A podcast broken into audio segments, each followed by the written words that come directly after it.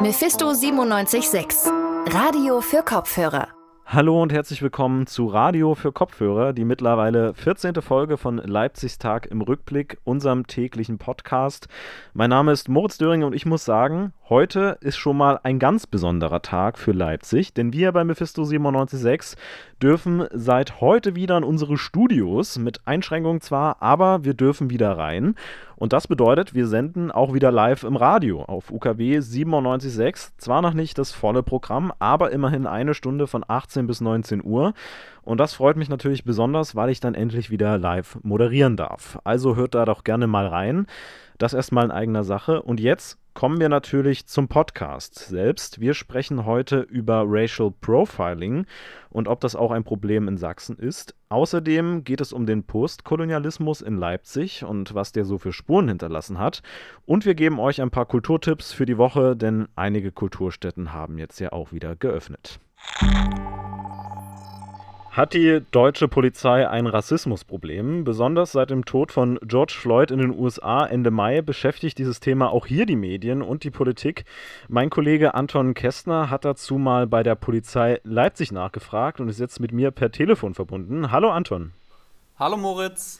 In den letzten Tagen ist das Thema Rassismus bei der Polizei ja hier nochmal besonders aktuell geworden, oder?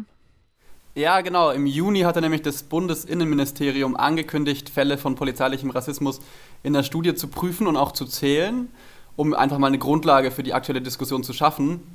Letzte Woche hat dann allerdings jetzt der Innenminister Horst Seehofer der Zeit gesagt, dass er eine solche Studie nicht für sinnvoll hält. Und das hat natürlich die Diskussion um Racial Profiling auch nochmal vergrößert. Um was geht es denn bei dem Begriff äh, Racial Profiling genau? Also laut der Bundeszentrale für politische Bildung spricht man von Racial Profiling, wenn Menschen allein aufgrund ihres physischen Erscheinungsbildes oder ethnischer Merkmale polizeilich kontrolliert werden. Und in Deutschland ist das auch durch das Grundgesetz verboten. Und warum hält jetzt der Bundesinnenminister die Studie dazu nicht für sinnvoll? Ja, Seehofer hat erklärt, dass Racial Profiling ja eben durch das Grundgesetz verboten sei und er deswegen keinen Bedarf sehe, Fälle von Racial Profiling zu untersuchen. Und an dieser Aussage gibt es aber allerdings auch viel Kritik. Und jetzt sind wir ja in Leipzig. Wie sieht es denn bei dem Thema bei der Polizei Leipzig aus? Also das Thema beschäftigt die Polizei hier in Leipzig auch sehr, wie mir Polizeisprecher Olaf Hoppe auch berichtet hat. Das sieht man auch in, in, meinem, in meinem polizeilichen Bekanntenkreis, wie sehr das die Menschen beschäftigt. Und äh, da sind wir natürlich durchaus auch ähm, mit unseren Positionen ähm, vertreten. Es zeigt aber auch, dass die Debatte im Moment oft so ist, dass sie ähm, eine gewisse polarisierende Wirkung hat. Ähm, und polarisierende Wirkungen sind nie gut. Allerdings sagt Hoppe auch, dass die Zahl der Beschwerden, die bei der Polizei eingegangen sind, das Problem nicht wirklich widerspiegeln. In den letzten vier Jahren, ich habe also mir mal die Zahlen der, der kompletten Polizei Sachsen geholt, ist die Beschwerden, die vor dem Hintergrund des Racial Profiling, Profiling stattfinden, im einstelligen Bereich. In der Polizeidirektion Leipzig in den letzten Jahren gab es tatsächlich gar keine Beschwerde. Was natürlich nicht heißt, dass das Menschen nicht empfinden können, dass es diese Kontrollen gibt. Aus Sicht der Polizei aber gibt es keine rassistisch profilierten Personenkontrollen, sondern Personenkontrollen haben immer, immer in den Hintergrund der Strafverfolgung oder der Gefahrenabwehr. Und da steckt manchmal auch das Spannungsverhältnis, dass natürlich der Kontrollierte ein ganz anderes Empfinden hat als der die, die Kontrolle durchführende Polizist, der ja aus einer ganz anderen Intention möglicherweise heraus das macht. Bei der Beratungsstelle vom Antidiskriminierungsbüro in Leipzig gibt es auf jeden Fall immer wieder Anrufe wegen Racial Profiling, wie Hanna Mühling berichtet. Und dann gibt es auch noch Menschen, die sich bei uns melden, die in einer Situation, in der sie selber Hilfe brauchen oder auch Gewalt erfahren haben, die Polizei gerufen haben und die Polizei dann nicht angemessen reagiert hat. Also das kommt auch relativ häufig vor in unserer Beratung. Zum Beispiel, dass die Polizei dann gar nicht erst kommt. Auch das kommt laut Mühling relativ häufig vor in der Beratungsstelle. Und wie geht die Polizei Leipzig selber gegen Racial Profiling in ihren Reihen vor? Also laut Hoppe versucht die Polizei zum Beispiel besonders bei der Ausbildung der Einsatzkräfte auf das Thema hinzuweisen und sich damit auch intensiv auseinanderzusetzen. Ist ja auch so, dass, dass die Menschen jetzt immer mehr Kanäle finden, über die sie ähm, ihre, ihre Wahrnehmung schildern können und dem entzieht sich die Polizei nicht und demzufolge ist das Thema auch immer mehr ähm, in die Ausbildung hineingeflossen und ähm, wird auch immer mehr aktiv vermittelt. Hanna Mühling vom Antidiskriminierungsbüro hat dazu auch noch weitere Vorschläge. Das Wichtigste wäre die Einrichtung einer unabhängigen Beschwerdestelle, an die sich Betroffene wenden können. ähm, wo man Beschwerden gegen einzelne Beamte halt einreichen kann. Und dann wäre es wichtig, dass es keine Dienstanweisungen gibt, die Racial Profiling beinhalten, also sowas wie, gehen Sie mal durch den Zug und äh, kontrollieren Sie alle Leute, die hm, hm, hm, so etwas, dass es das einfach nicht gibt. Ähm, dann, dass es klare Konsequenzen gibt für diskriminierendes Verhalten von einzelnen BeamtInnen innerhalb der Polizei, also so, dass die Leute auch wissen, wenn ich das mache, ähm, dann passiert das und das. Und ähm, ja, Schulungen zu Rassismus wären auf jeden Fall sinnvoll für alle BeamtInnen, die mit Menschen in Kontakt kommen. Auch ein großer Punkt ist Diversität in den eigenen Reihen. Also das macht auch sehr viel aus in einer Behörde. Außerdem hält sie auch für sehr wichtig, dass es keine Dienstanweisungen gäbe, die Racial Profiling beinhalten. In Berlin wurde ja im Juni auch das Landesantidiskriminierungsgesetz verabschiedet. Wäre so etwas auch bald in Sachsen möglich? Also an dem Gesetz gab es ja auch viel Kritik aus anderen Bundesländern und vom Bund. Ähm, dieses Gesetz ermöglicht jetzt eben Leuten in Berlin, die von der Polizei diskriminiert worden sind, auf Entschädigung zu klagen. Sachsens Innenminister Roland Wöller befürchtet aber, wie auch einige andere Innenminister, dass die komplette Polizei dadurch unter Generalverdacht gestellt werde. Und das sächsische Innenministerium prüft jetzt sogar, ob es zukünftig noch PolizistInnen zu Einsätzen nach Berlin schickt. Beim Antidiskriminierungsbüro in Leipzig sieht man das Gesetz allerdings als sehr sinnvoll und auch wichtig an. Also wir arbeiten hier in der Beratungsstelle auch viel auf Grundlage des Allgemeinen Gleichbehandlungsgesetzes. Und das ist ja ein Bundesgesetz. Und das bedeutet, dass diese ähm, Bereiche, die in Länderverantwortung sind, also ähm, Bildung, Behörden, Justiz, dass es da keinen Schutz gibt für die Leute. Also das ist quasi eine rechtliche Lücke im Diskriminierungsschutz, die jetzt Berlin als erstes Bundesland geschlossen hat. Und mit dem neuen Gesetz schließe das Land Berlin jetzt eben diese Lücke. Also unterm Strich ein sehr aktuelles Thema, bei dem es noch viel auszudiskutieren und zu hinterfragen gibt. Danke dir, Anton, für deine Zusammenfassung. Gerne. Ja, Mephisto siebenundneunzig Komma sechs sendet wieder aus dem Studio. Aber der Sender, der war ja ganz lange zu. Und nicht nur wir, sondern auch ganz viele Kulturstätten wie Theater und Kinos waren ja ganz lange geschlossen. Ganz ohne Kultur mussten wir die Corona-Hochphase aber zum Glück ja nicht verbringen. Viele Institutionen und VeranstalterInnen haben sich kreative Online-Formate überlegt und ihr Programm kurzerhand in die virtuelle Welt verlagert. Unser Kulturressort hat Programmtipps zusammengetragen, die sich besonders lohnen. Schon seit einigen Wochen sucht der Kultstatus in der Reihe Kultur zum Montag spannende Tipps und Highlights für die Woche raus. Und was diese Woche so ansteht, das kann uns meine Kollegin Minu Becker verraten. Sie ist jetzt bei mir in der Telefonleitung. Hallo Minu. Hi Moritz. Wie sieht's denn bei dir aus? Warst du schon mal wieder im Kino oder im Theater oder hast du, also hast du dich quasi schon getraut? Also ich persönlich, ich war noch nicht, aber ich muss sehr bald ins Kino gehen. Ich glaube, das ist wegen den Vorschriften auch ziemlich sicher mittlerweile. Aber wie sieht's denn da bei dir aus? Ja, also bei mir war da anfänglich auch ein ganz komisches Gefühl, wenn ich an Kulturveranstaltungen in Corona-Zeit gedacht habe. Also ich dachte, man sitzt da in einem großen Saal, man kann sich nicht wirklich entgehen und trägt dann vielleicht auch die Maske so über mehrere Stunden. Aber dann bin ich irgendwann einfach ins Kino gegangen und habe gemerkt, man muss einfach diesen Hygienevorschriften auch vertrauen, die da so lange ausgearbeitet und konzipiert wurden. Und wenn man dann mal wieder im Kino ist, dann merkt man auch, was einem eigentlich so gefehlt hat. Also wie dringend wir eigentlich auch Kunst und Kultur in unserem Leben brauchen, um auf andere Gedanken zu kommen und abzuschalten. Also ich rate nur jedem, sich aufzuraffen und sich der Kulturwelt wieder zu stellen. Ja, da kann ich dich komplett nachvollziehen. Also du warst quasi schon im Kino. Ich muss das unbedingt noch nachholen, wenn du meinst, es ist okay. Dann werde ich das also bald wieder machen. Aber reden wir doch erstmal darüber, was man denn überhaupt so machen kann die Woche. Ähm, was hat Leipzig denn diese Woche so kulturell zu bieten? Vielleicht auch abseits vom Kino. Ja, also es wird sehr musikalisch in Leipzig diese Woche. Zum Beispiel im Gewandhaus. Bereits seit Anfang Juni spielt das Orchester im Rahmen ihres Sommerfestes wieder einige Live-Konzerte. Dieses Wochenende gibt es ein letztes Mal vor Ende der Saison die Gelegenheit, den Musikern und Musikerinnen zuzuhören. Unter dem Chefdirigenten Andres Nelsons werden beispielsweise Strauss, Beethoven und Mozart aufgeführt. Chefdirigent, das klingt ja nach einem richtigen Big Player. Das ist bestimmt ein absolutes Muss für Klassikfans, kann ich mir vorstellen. Aber hast du vielleicht auch noch eine, äh, was Alternatives für Leute, die nicht so auf Klassik stehen? Auf jeden Fall, Moritz. Hier kommt gleich unser zweiter Tipp ins Spiel. Es streamen ja gerade zahlreiche Künstlerinnen und Künstler ähm, ihre Auftritte und so auch kleinere Bands aus Leipzig. Und diese Woche sind da beispielsweise die Jungs von Elephants Foot zu hören. Die Band zeichnet einen Sound zwischen Hardrock, Retro und Funk aus und erinnert so ein bisschen an die Musik aus dem London der siebziger Jahre.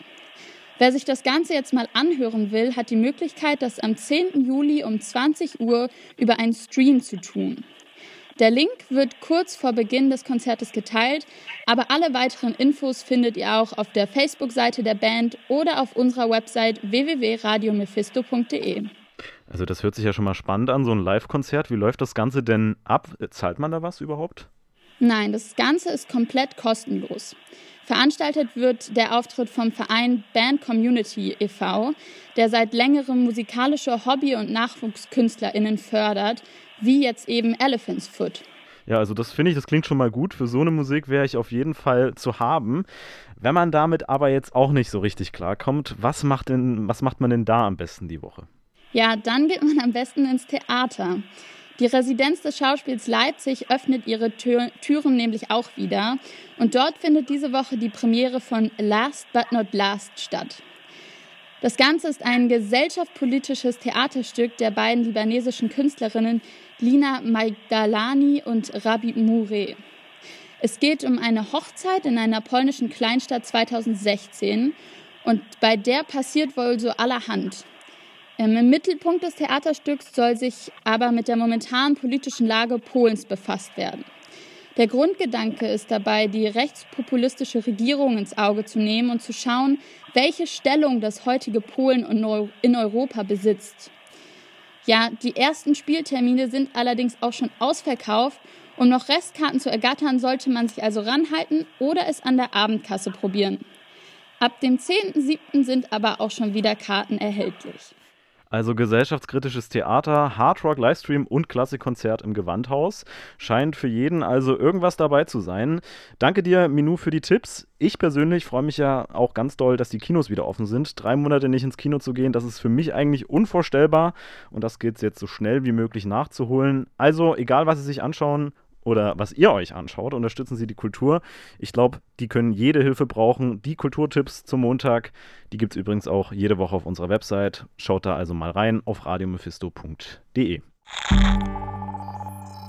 Die aktuelle Debatte um Rassismus und dessen koloniale Wurzeln, die ist ja schon im vollen, die ist ja noch im vollen Gange. Immer noch gehen tausende Menschen auf die Straßen und das auf der ganzen Welt. Es wird heftig debattiert und teilweise werden sogar Statuen von Kolonialhelden von Protestierenden umgestürzt.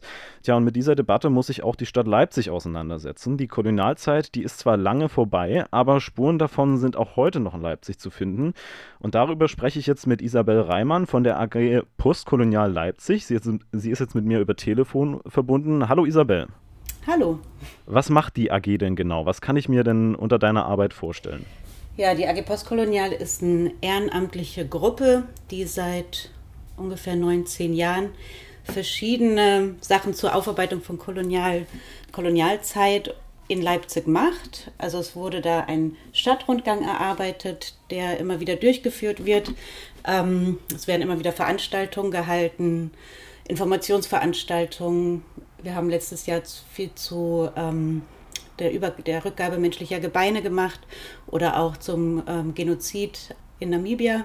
Wenn ich jetzt Leipzig höre und Postkolonialismus, ähm, dann denke ich ja eigentlich nicht daran, dass es in Leipzig Kolonialismus gibt. Warum brauchst du denn in Leipzig so eine Arbeitsgemeinschaft? Ich glaube, das Hauptproblem ist eben einfach, dass es immer noch so unsichtbar ist, dass Kolonialismus eine lange Zeit einfach und auch eine lange Kontinuität hat, die einfach sehr viele Bereiche des Lebens ähm, betrifft. Also ob es jetzt ökonomische ähm, Bereiche sind oder eben jetzt so die äh, wissenschaftlichen Disziplinen und so weiter. Also es gibt, es betrifft ganz viele Sachen und es ist aber trotzdem immer noch sehr unsichtbar, diese Geschichte. Und das ist der Grund, warum wir und hoffentlich noch viele andere sich einfach mehr mit diesen Themen beschäftigen. Es geht also darum, Kolonialismus in der eigenen Vergangenheit besser wahrzunehmen und dann auch einordnen zu können, oder?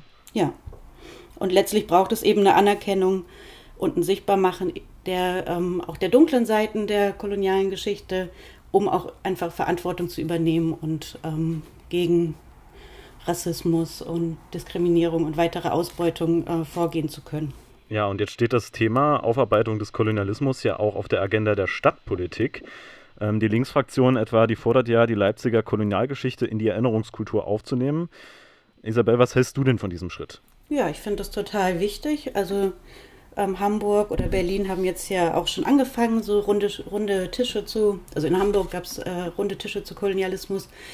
Und in Berlin gibt es jetzt auch ein neues Aufarbeitungskonzept und ich glaube, in Leipzig gibt es auch genug Ansatzpunkte, wo man ähm, sich überlegen kann, wie man das tatsächlich in der Erinnerungskultur verorten kann, gerade weil es ja zum Beispiel im Stadt, äh, Stadthistorischen Museum nicht vorkommt, weil es eben im, im öffentlichen Raum kaum ähm, Erinnerungsorte gibt und es bislang einfach kein Thema der deutschen, der, der Leipziger Stadtgeschichte war. Jetzt findet ja am Mittwoch die nächste Ratsversammlung statt und dabei wird eine Einwohneranfrage zur Umbenennung der Ernst-Pinkert-Straße besprochen. Ernst Pinkert hat den Leipziger Zoo gegründet und der soll wohl ein Rassist gewesen sein. Damals gab es nämlich Völkerschauen und aus heutiger Sicht kann man ja schon sagen, dass das ein klarer Fall von Rassismus und Kolonialismus ist. Ich denke, dass auf jeden Fall ähm, sehr wichtig ist, diese Geschichte zu, daran zu gedenken und daran zu erinnern und ähm, eine öffentliche Diskussion zu fördern.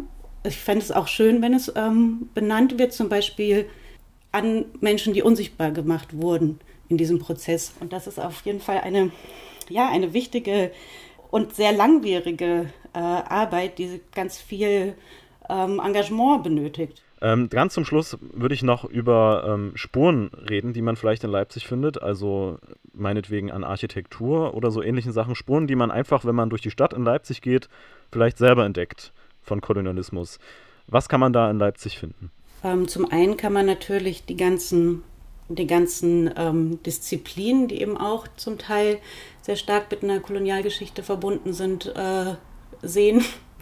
Die Anthropologie, die Ethnologie, ähm, die Geografie und so weiter. Und da die jeweiligen Personen, die zum Teil eben auch wirklich äh, Befürworter der Kolonialpolitik waren oder in ähm, ja, Kolonialverbänden organisiert waren. Ähm, dann kann man natürlich ähm, einfach den ganzen, den ganzen Aspekt des Konsums überall sehen. Also ähm, Kaffee, Schokolade, diese ganzen Kolonialwaren, Kolonialwarenläden, einen Fassadenspruch an der Leipziger Mission zum Beispiel, der darauf hinweist, dass die Mission in die ganze Welt äh, gegangen und missionieren sollte. Also gibt es auf jeden Fall noch viele Spuren in Leipzig, über die man nachdenken könnte, wenn man durch die Stadt geht. Ja, das auf jeden Fall. Und eben auch zum Beispiel die Orte der Völkerschauen, wie der Leipziger Zoo oder ähm, der Clara-Zetkin-Park oder auch der Kristallpalast. Sagt Isabel Reimann von der A G Postkolonial Leipzig. Leipzig hat also auch eine koloniale Vergangenheit, über die man sprechen sollte. Isabel, danke für das Gespräch. Und falls ihr da draußen auf Leipzigstraßen also Spuren aus der Kolonialzeit findet, dann grübelt einfach mal ein bisschen drüber nach. Ich glaube, das kann schon viel helfen und Bewusstsein schaffen. Und damit ist unser kleiner Podcast auch schon wieder zu Ende. Das war die vierzehnte Folge von Radio für Kopfhörer. Jetzt mit unserer täglichen Variante, Leipzigs Tag im Rückblick. Wenn ihr jetzt das Gefühl hattet, ja, das finde ich gut, würde ich nochmal anhören, dann könnt ihr morgen ja am Podcast-Player eurer Wahl wieder einschalten. Oder ihr hört uns live auf U K W siebenundneunzig Komma sechs, jetzt immer Montag bis Freitag von achtzehn bis neunzehn Uhr. Mephisto ist nämlich back. Und ihr könnt uns sonst natürlich auch online besuchen auf radio mephisto punkt de oder auf Social Media, auf Facebook, Twitter, Instagram und YouTube. Tja, dann vielen Dank an alle, die an der Folge beteiligt waren. Und mir bleibt nur noch übrig, mich zu verabschieden. Macht's gut und bis zum nächsten Mal. Mephisto siebenundneunzig Komma sechs, Radio für Kopfhörer.